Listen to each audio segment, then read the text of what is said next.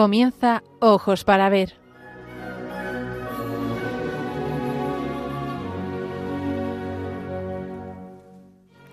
Un programa hoy dirigido por María Ángeles Sobrino.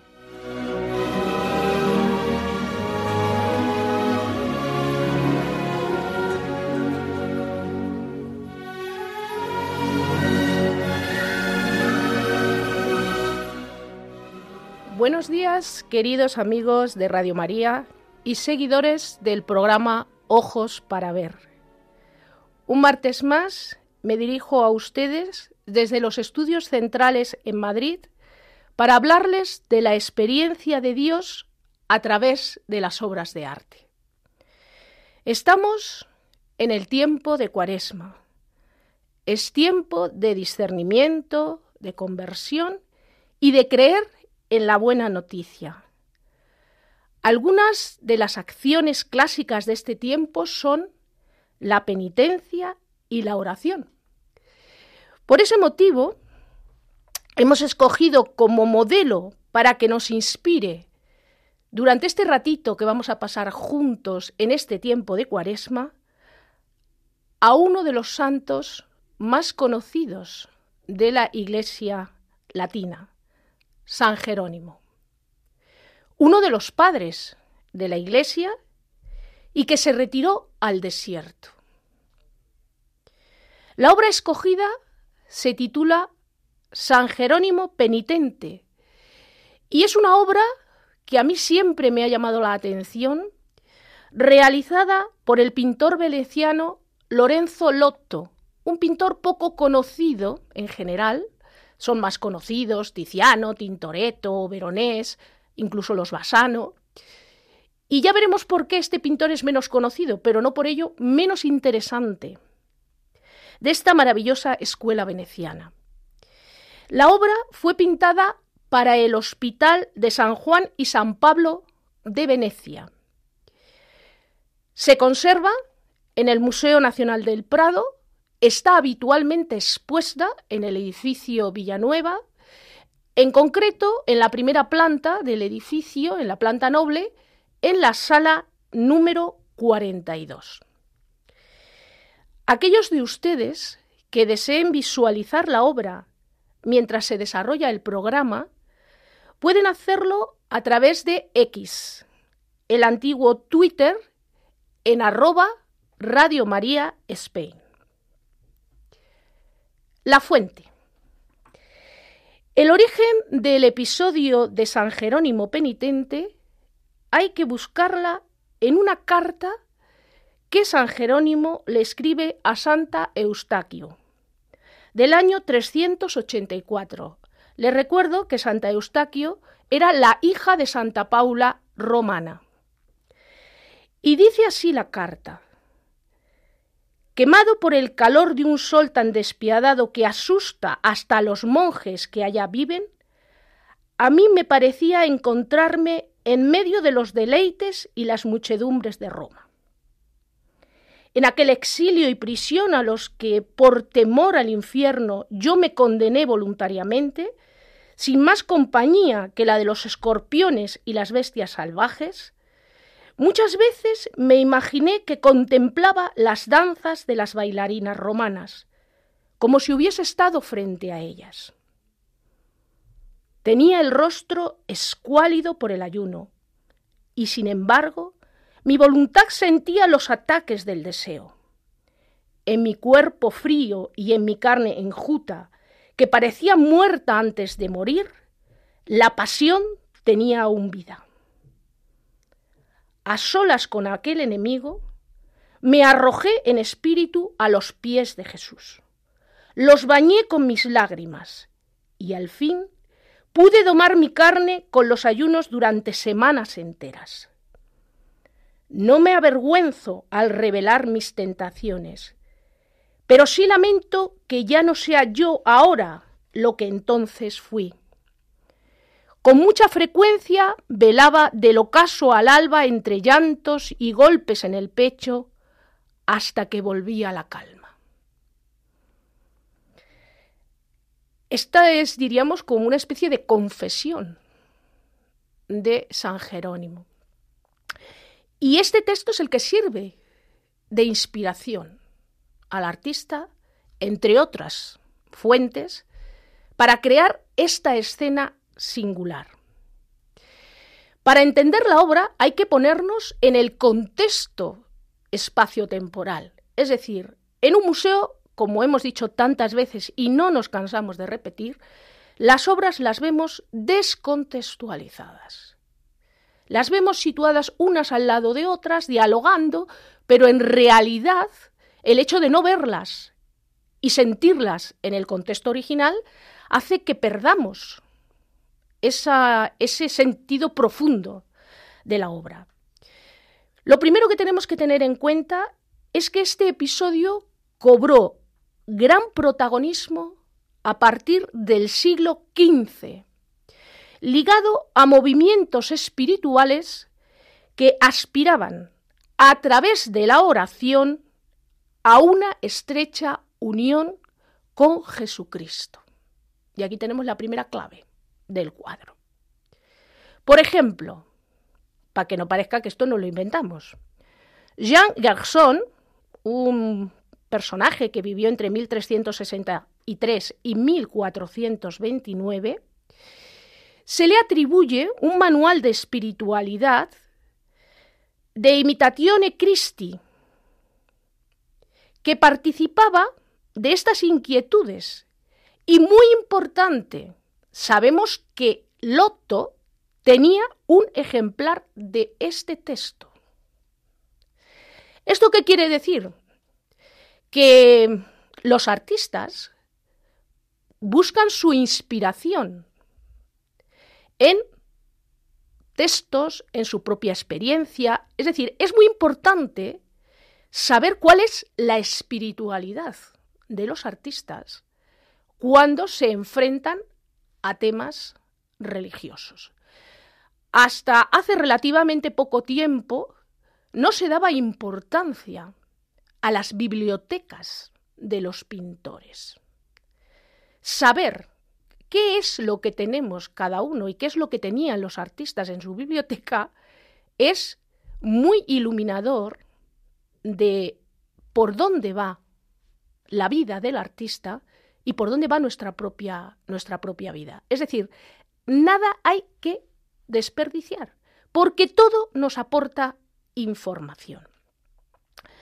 La espiritualidad de la obra también hay que contemplarla en relación con la compañía del divino amor, que bajo la advocación de San Jerónimo se dedicaba al cuidado de enfermos incurables y que se sabe que mantuvo estrechas relaciones con el Hospital de San Juan y San Pablo de Venecia, que hemos dicho que era el destino de la obra.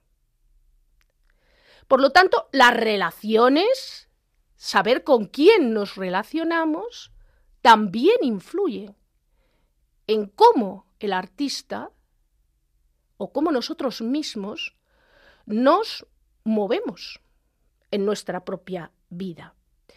Pero además también se sabe que este hospital estaba relacionado con una orden que era la orden de los clérigos regulares de San Pablo, conocidos como hermanos barnabitas de San Pablo, para quienes la contemplación de la pasión de Cristo constituía el mejor remedio contra los deseos carnales y cuyos miembros colaboraban también con el hospital.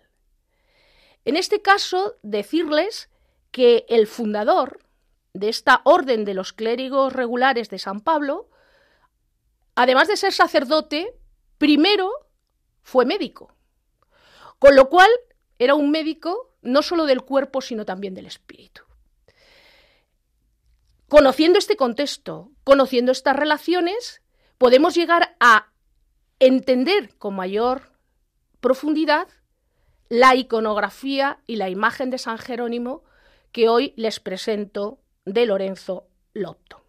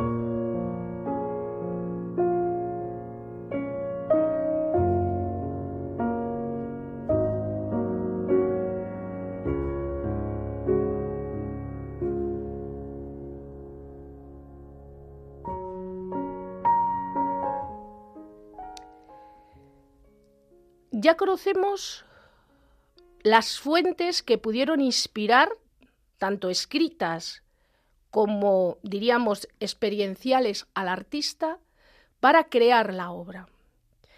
Ahora vamos a hablar del protagonista de la obra. Les recuerdo que estamos emitiendo el programa Ojos para Ver, en esta ocasión dedicado a San Jerónimo, penitente, por lo tanto el protagonista del programa es San Jerónimo. Y hemos tomado como referencia para este programa una obra excepcional dentro de las colecciones de la pintura italiana y en concreto de la pintura veneciana del Museo del Prado, de la mano y de la creación de Lorenzo Lotto, y que fue creada por este artista en 1546. La música nos ha sosegado, nos ha puesto en ese ambiente de reflexión, de oración, y ahora vamos a descubrir quién es San Jerónimo. Sobre San Jerónimo se ha escrito mucho. Eh, más o menos tenemos una cierta idea de quién es el personaje, yo lo que voy a hacer es una breve glosa de, eh, a modo de recordatorio de quién es San Jerónimo. Y ya hemos mencionado que es uno de los doctores de la Iglesia latina, junto con San Agustín, San Ambrosio y San Gregorio Magno. Son los cuatro grandes padres de la Iglesia latina. No se tiene muy claro dónde nació, se cree que nació en la zona de Dalmacia, otros dicen que en Venecia, hacia el 340. En fecha desconocida, como suele suceder en estos primeros momentos del cristianismo, viajó a Roma para estudiar griego y latín con el célebre gramático Donato.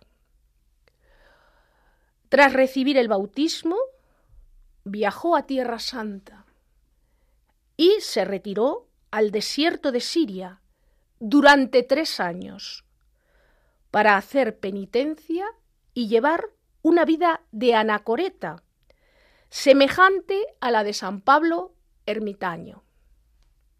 San Pablo ermitaño, les recuerdo, es uno de los padres del desierto.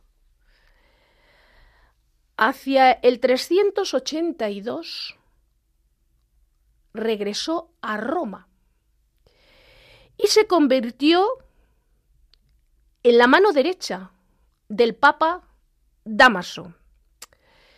Pero ¿qué sucedió con el Papa Damaso? El Papa Damaso le encargó traducir la Biblia al latín. Según la versión griega de los 70, y los manuscritos hebreos conservados.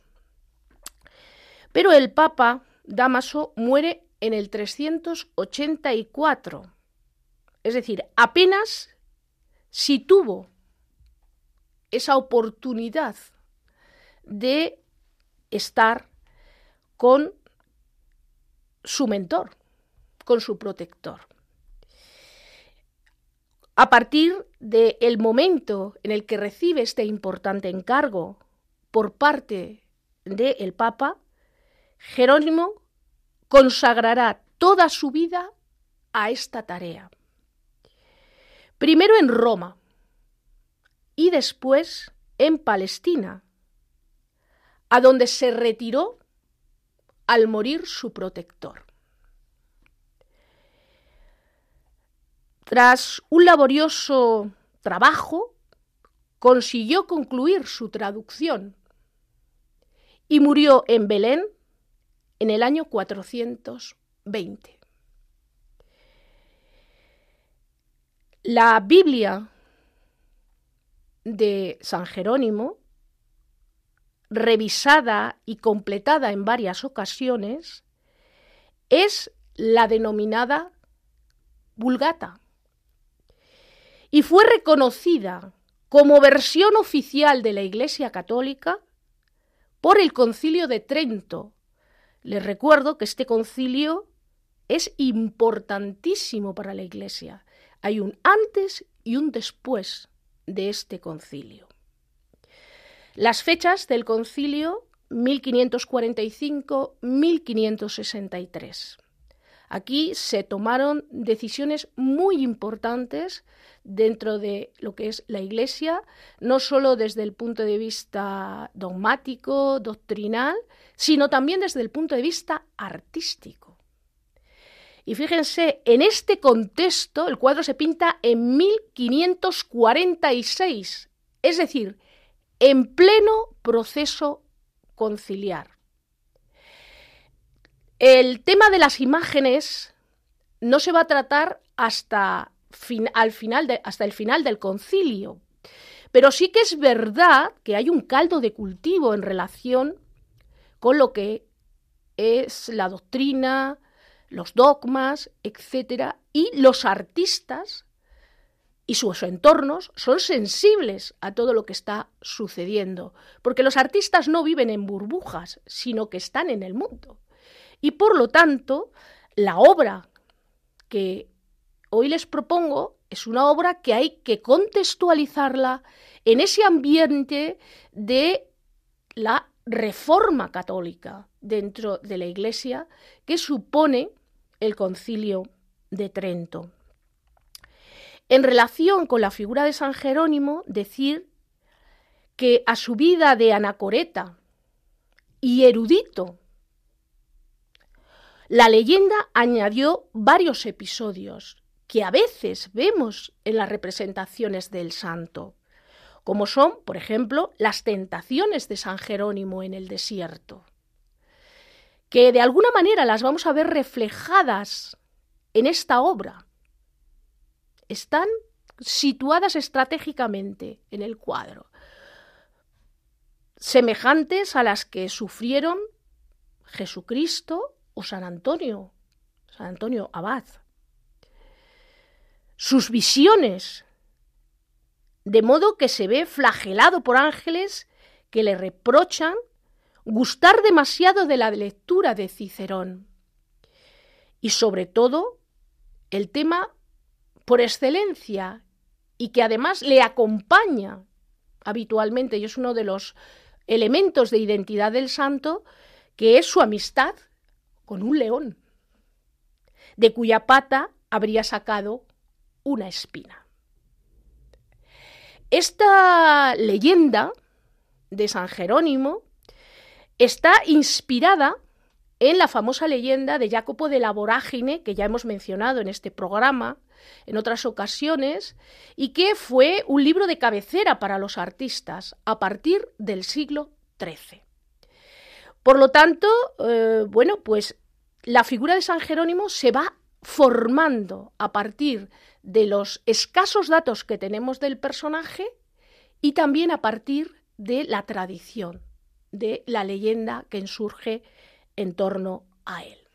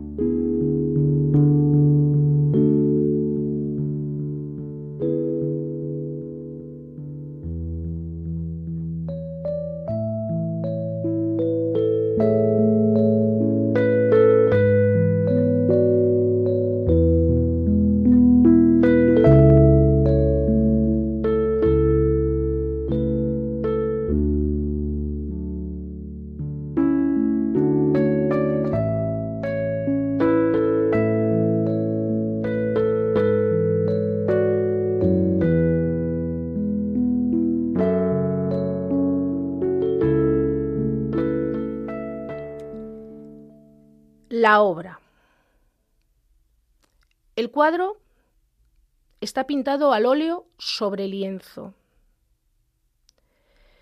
Sus medidas son 99 por 90 centímetros.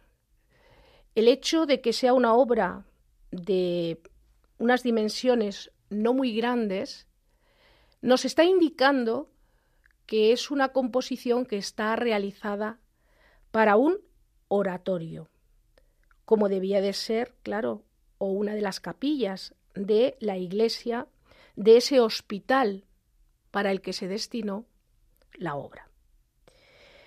La obra es una composición que corresponde al estilo tardío del pintor.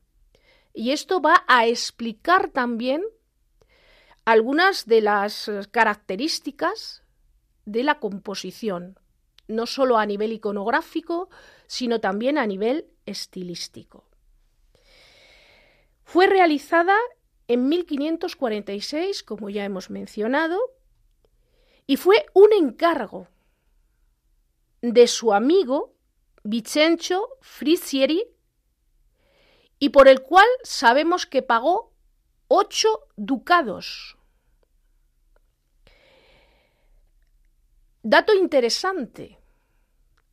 Lotto y Frisieri eran gobernadores junto a Giovanni María Giunta del Hospital de los Desamparados de San Juan y San Pablo, uno de los cuatro grandes centros asistenciales fundados por el gobierno de la Serenísima República de Venecia. ¿Esto qué nos está indicando? El compromiso del pintor con los más vulnerables. Es decir, el corazón del artista está tocado por el Espíritu del Señor. Locto, además, hizo beneficiario de su testamento al hospital el 25 de marzo de 1546. Dato también interesante. Es el mismo año en el que pinta el cuadro. Luego, no, el estar tocado por el Espíritu del Señor le lleva a entregar sus bienes no solo su persona, sino también sus bienes. Frisieri encargó la pintura para la capilla del hospital, como hemos dicho. Esto es muy interesante y revelador, porque además se dice que el rostro de San Jerónimo en este cuadro, como en otros San Jerónimos, hay varias representaciones de, creadas por Loto de San Jerónimo que tienen un parecido con el que vemos aquí, que puede ser incluso el autorretrato del artista. Otro dato interesante. Se ha podido identificar el lugar para el que fue pintada la obra gracias a un documento casi único en su género. El Liber di Spese Diverse, el libro de cuentas, documento importante para conocer la producción del pintor durante los últimos 18 años de su vida, entre 1538 y 1556, que proporciona abundante información no sólo sobre su práctica profesional y sus relaciones sociales, sino también, y lo que es más importante, sobre sus reflexiones y sentimientos íntimos es como una especie de diario, no solo profesional, sino también personal. Por eso se dice que este documento es casi único, porque no es habitual que los artistas dejen registro de todo lo que hacen. Eso nos pasa también a nosotros. No es habitual que nosotros dejemos registro de todo lo que hacemos en nuestra vida. Sí que es verdad que existe cierta costumbre de escribir diarios, pero no registramos absolutamente todo. Entonces, esto es muy, muy importante, porque nos permite penetrar en el interior del creador de la obra. La obra refleja una sensibilidad profundamente piadosa, que como ya hemos mencionado hay que contextualizar, no podemos verlo como algo aislado. Llama la atención la austeridad pictórica de la composición y su énfasis en la penitencia y la automortificación, que estaría en sintonía, como hemos comentado, con los ideales religiosos imperantes en el hospital uno de los centros más dinámicos de la Reforma Católica en Venecia. Esta sería la historia externa de la obra en cuanto a su concepción, cuando surge, por qué surge, cuál es la motivación del artista para crear la obra de esta determinada manera, pero la historia del cuadro sigue independientemente de lo que nos cuenta la propia obra, que ahora lo veremos un poquito más adelante. Y hace referencia a que en 1575 el Hospital de San Juan y San Pablo fue rehecho y dedicado a la Virgen María. Y tal vez fue en ese momento cuando la obra se vendió, se atribuyó a Tiziano y fue regalada por el embajador veneciano Hierónimo Lipomano a Felipe II en agosto de 1587. Y Felipe II, cuando terminó el Escorial, ya en la década de los 80, lo envió allí, a el Escorial. El error en la atribución es fácilmente comprensible si se tiene en cuenta que Loto trabajó en esa etapa tardía a la que pertenece la obra en un estilo muy similar al gran maestro veneciano. Pero vamos más allá. Felipe II no manda la obra al Escorial por capricho. La manda al Escorial por varias razones. El primero, porque el cuadro era apropiado a su destino, ya que en torno a la mortificación y la oración, vertebró el padre José de Sigüenza, Jerónimo, la orden de los Jerónimos es la que regentaba el Escorial, su vida de San Jerónimo, doctor de la Santa Iglesia en 1595 mientras, además, en la actitud del santo, el creyente podía reconocer una de las formas de oración recomendadas por Fray Luis de Granada en su Guía de Pecadores, 1556, que dice lo siguiente. El sexto modo de orar era poniéndose en cruz. De esta manera, oró el Salvador cuando, estando crucificado, hizo oración para nosotros con grande clamor y lágrimas, y fue oído por su reverencia. La última oración que hizo Jesús por nosotros fue, antes de expirar, fue, perdónales porque no saben lo que hacen. Es conmovedor, ¿eh? Realmente es conmovedor. Yo me he conmovido mucho preparando este programa. Pero claro, estamos diciendo que la iconografía de esta obra es excepcional dentro de lo que es la representación de San Jerónimo habitualmente. ¿Por qué? Porque el santo no aparece golpeándose en el pecho con la piedra, mientras contempla el crucifijo, como era habitual,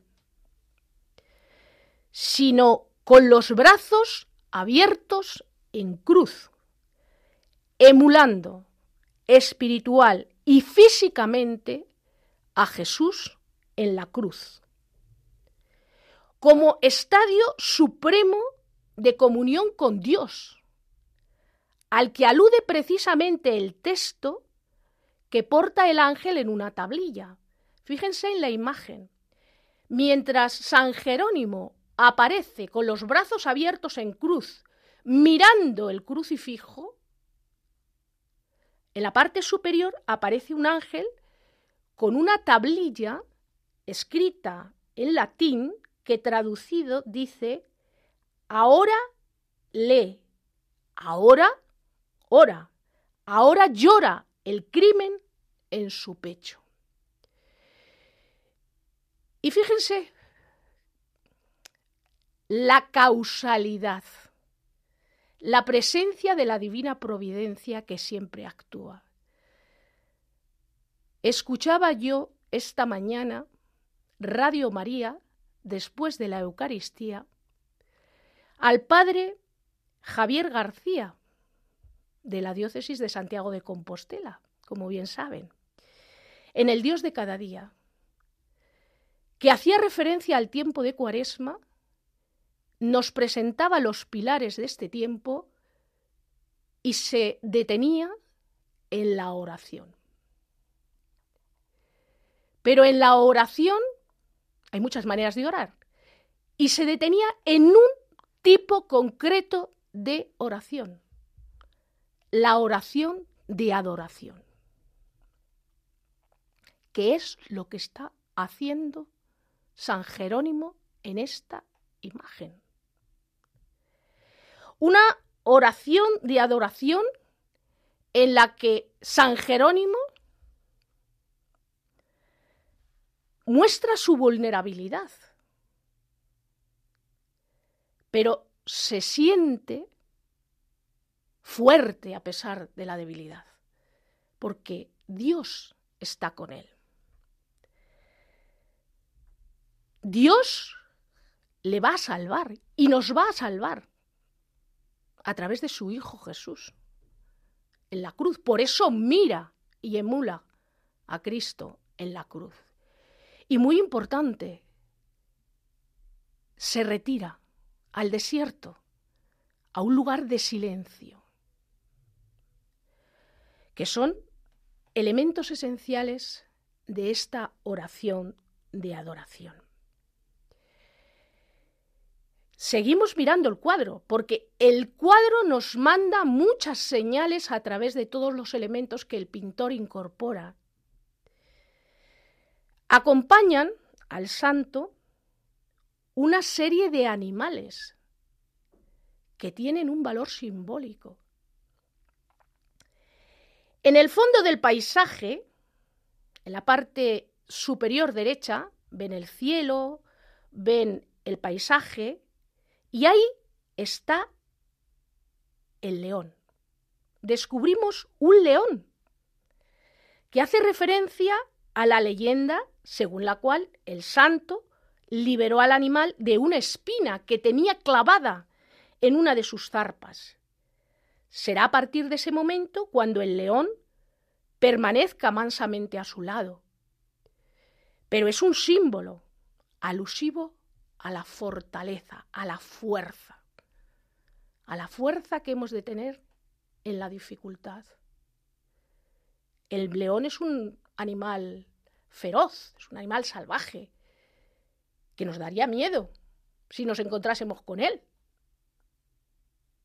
Pero es que en ese león está Dios mismo.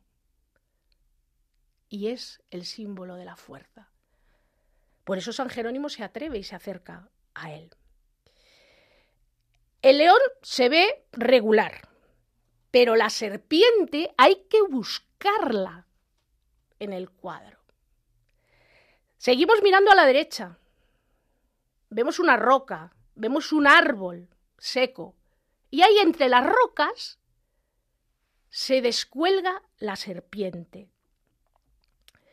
oculta entre las rocas.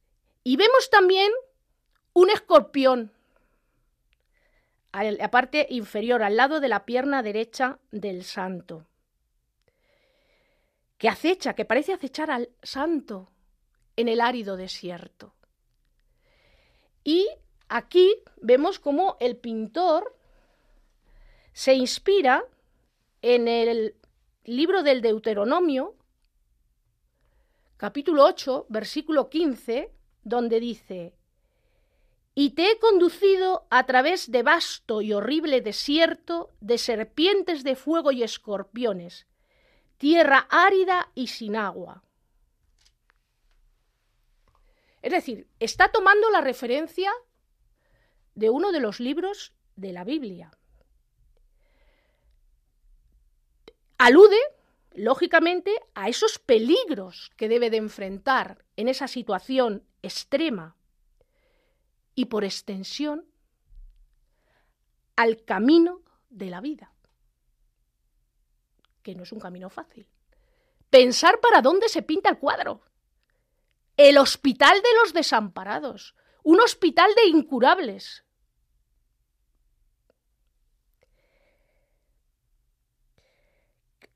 ¿Qué otro animal vemos también en la escena y que nos llama mucho la atención porque va por el caminito con un tamaño bastante grande, una lagartija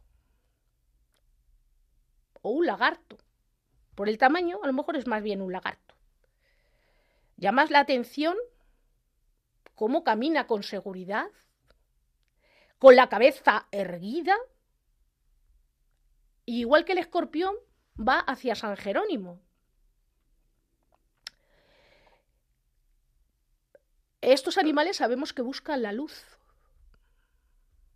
La luz es un símbolo que alude a la vida.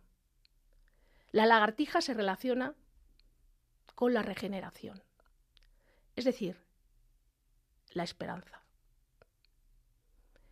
Y mira atentamente a San Jerónimo, de la misma manera que San Jerónimo mira y llora, como nos dice el texto, la carta que mandó a Santa Eustaquio al crucifijo. Levanta su cabeza como símbolo de que hemos de levantar la cabeza, a pesar de la dureza de la vida. Llama nuestra atención, dirigiendo la mirada al santo. ¿Por qué?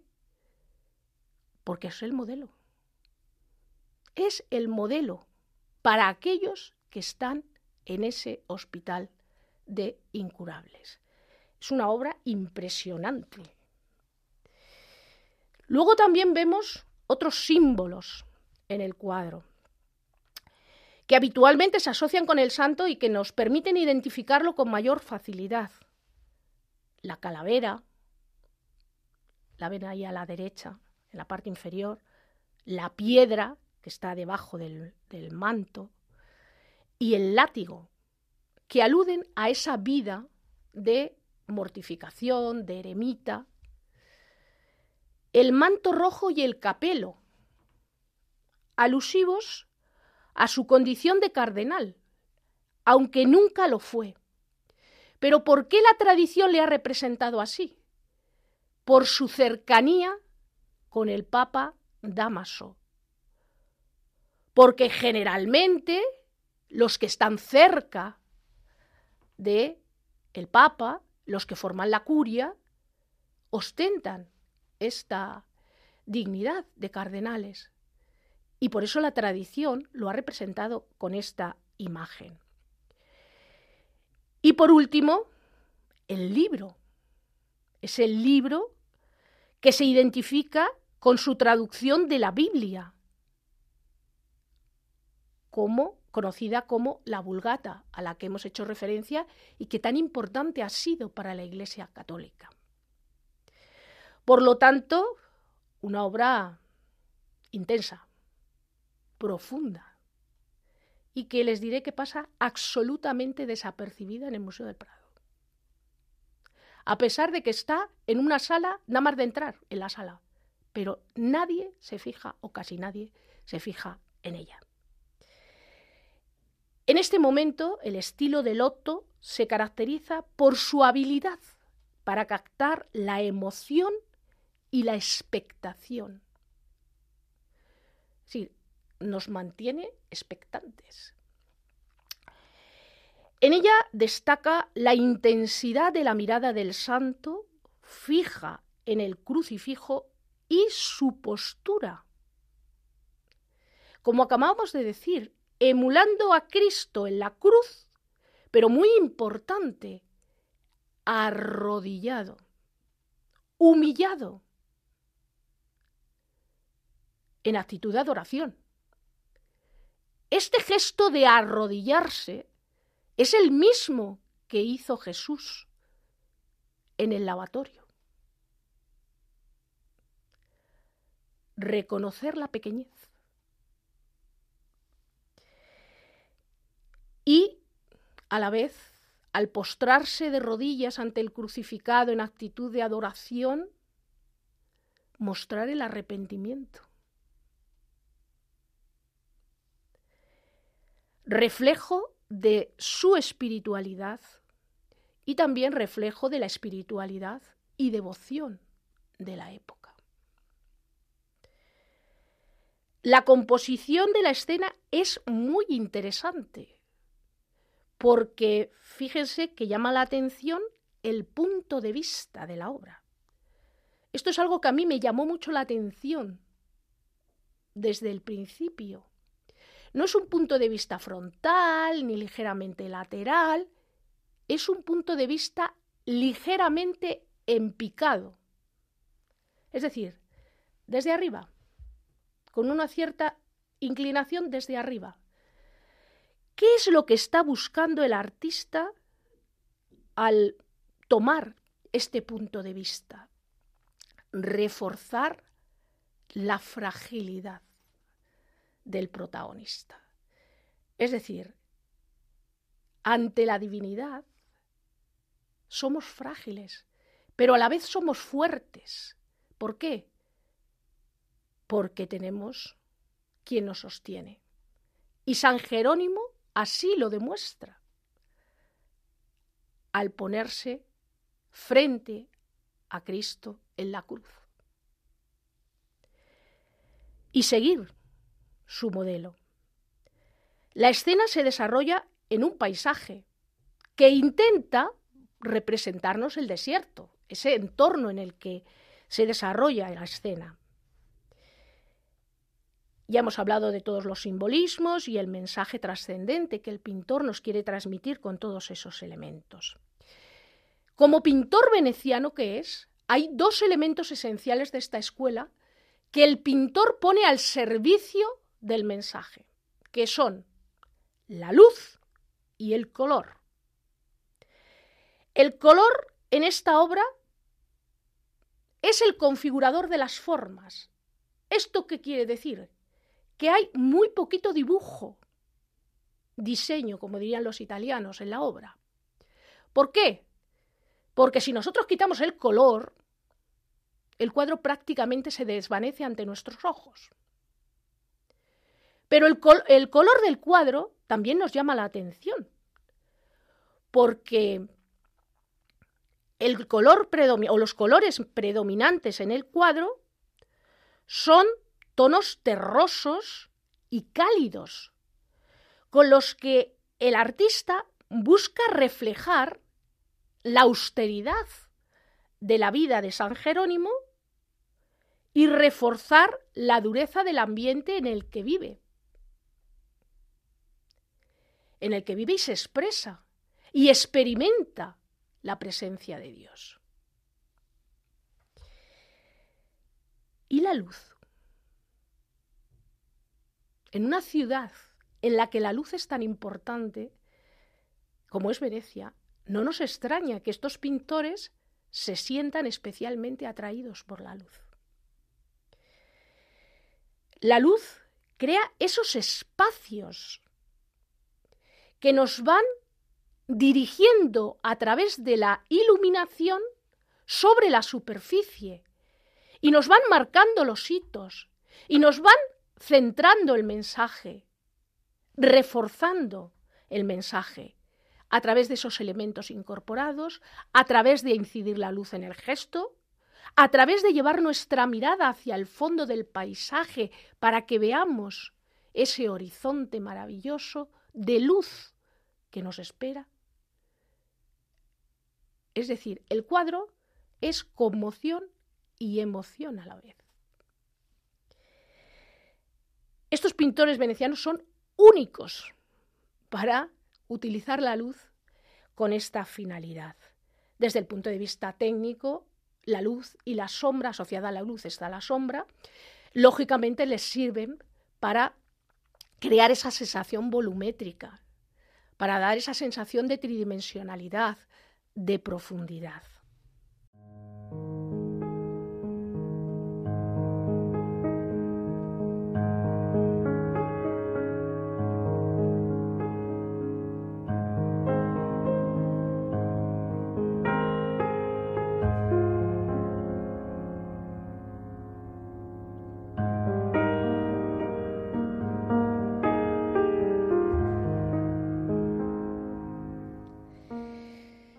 Queridos amigos de Radio María, estamos emitiendo el programa Ojos para Ver, hoy dedicado a San Jerónimo Penitente de Lorenzo Lotto.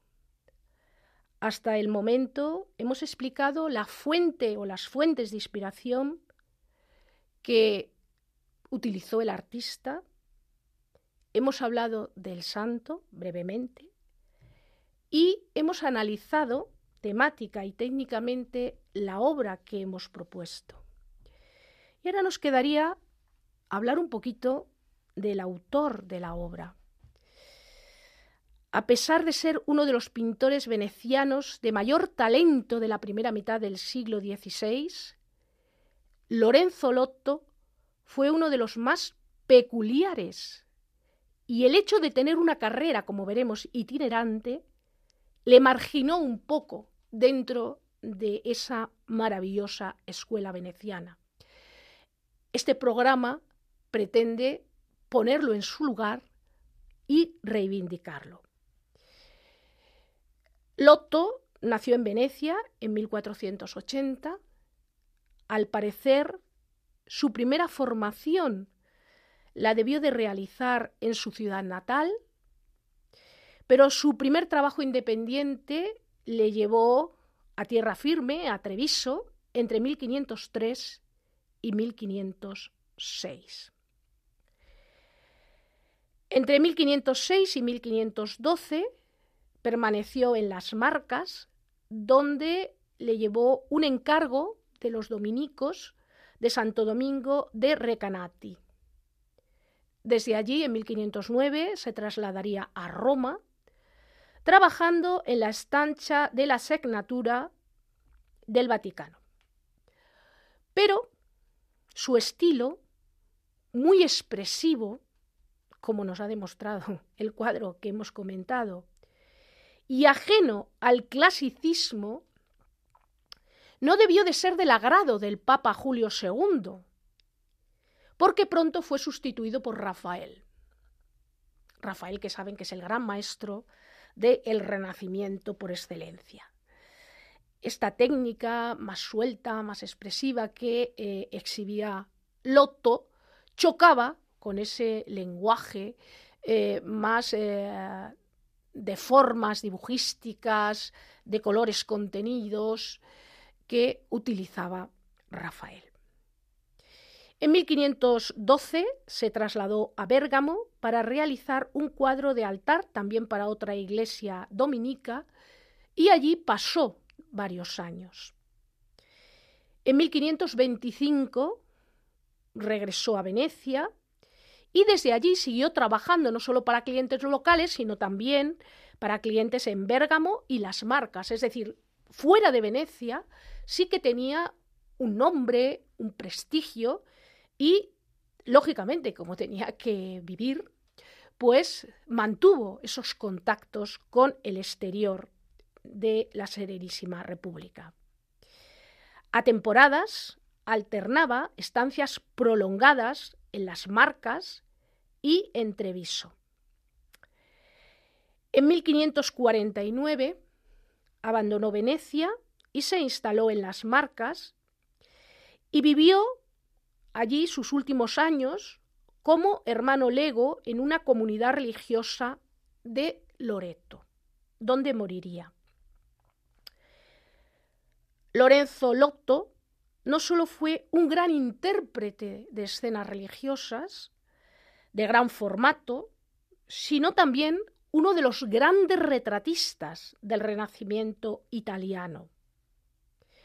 Sus retratos se caracterizan por su invención compositiva, su gran penetración psicológica, de manera que insinúan una vida interior tensa, agitada e intensa. Es un gran intérprete de esta temática. Como ven, no tenemos mucho conocimiento del pintor, se está empezando ahora, en las últimas décadas, a estudiar en profundidad no solo su arte, sino también su personalidad, cuya impronta hemos visto en la obra que hemos analizado que está impregnada de esa, personalidad.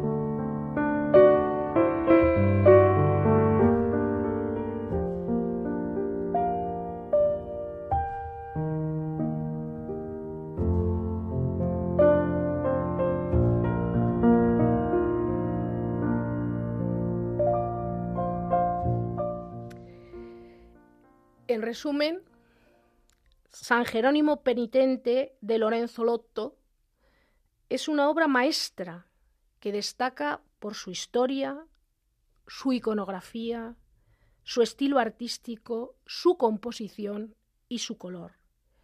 Es una obra que sigue siendo relevante y conmovedora para los espectadores y creyentes de hoy.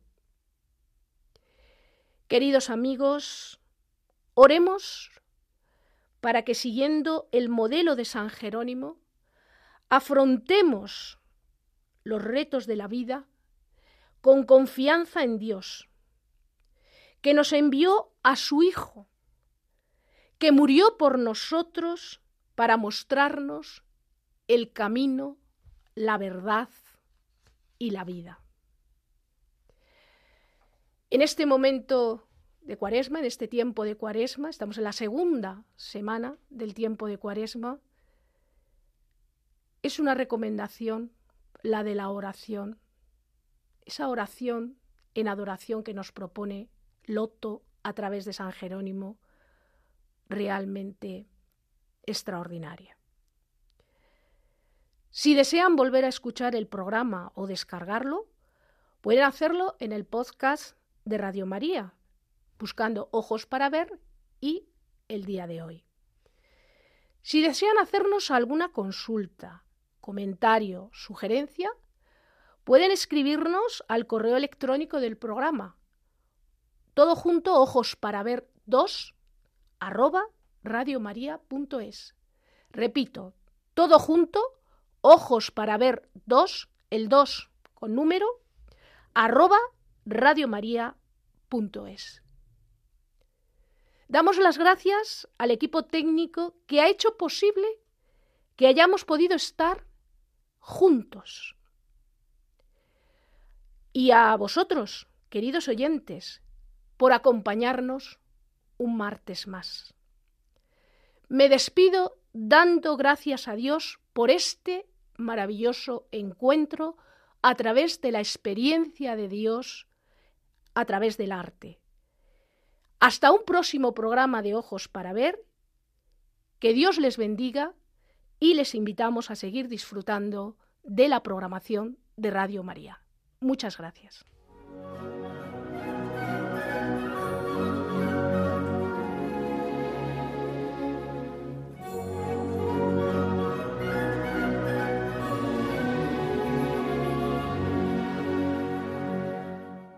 Finaliza en Radio María, Ojos para Ver.